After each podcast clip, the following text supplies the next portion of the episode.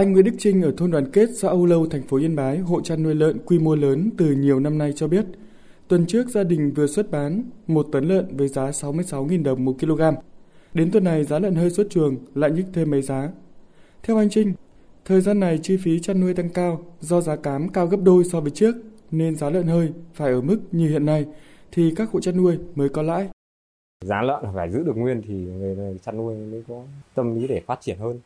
Đến thời điểm này vẫn phân đấu gia tăng. Hiện tại là đang có ý định xây dựng thêm 400 mét vuông nữa, xây dựng thêm lợn nái và chăn lợn thịt nuôi.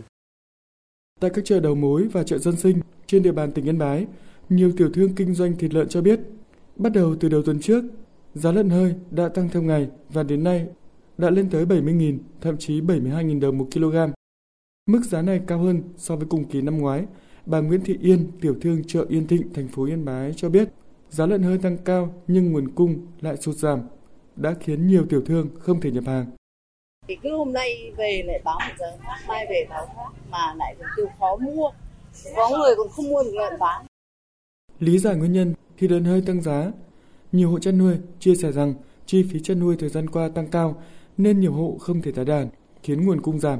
Bên cạnh đó, giá vận chuyển cũng tăng đẩy giá lợn hơi bán lẻ tăng vọt. Giá lợn hơi tăng từng ngày khiến các tiểu thương phải điều chỉnh giá thịt thành phẩm liên tục. Thịt ba chỉ, thịt nạc vai hiện ở mức 125 đến 130 000 một kg.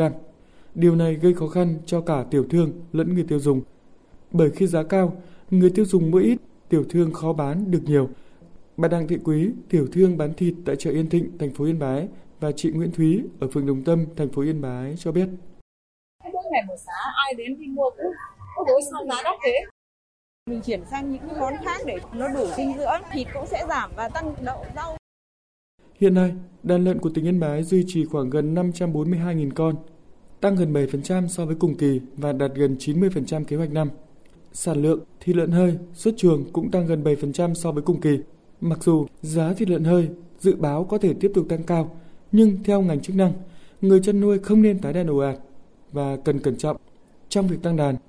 Ông Ninh Trần Phương, Phó Chi cục trưởng Chi cục chăn nuôi và thú y tỉnh Yên Bái nói: Giá lợn hơi có tăng nhưng mà giá cái nguyên liệu đầu vào như thức ăn chăn nuôi cũng vẫn tăng khi mà sản xuất thì người chăn nuôi phải có kế hoạch cẩn thận và cụ thể thì mới có hiệu quả. Giá lợn hơi không ngừng tăng cao do nhiều nguyên nhân khác nhau đã giúp người chăn nuôi từ thua lỗ rồi hoa vốn chuyển sang có lãi.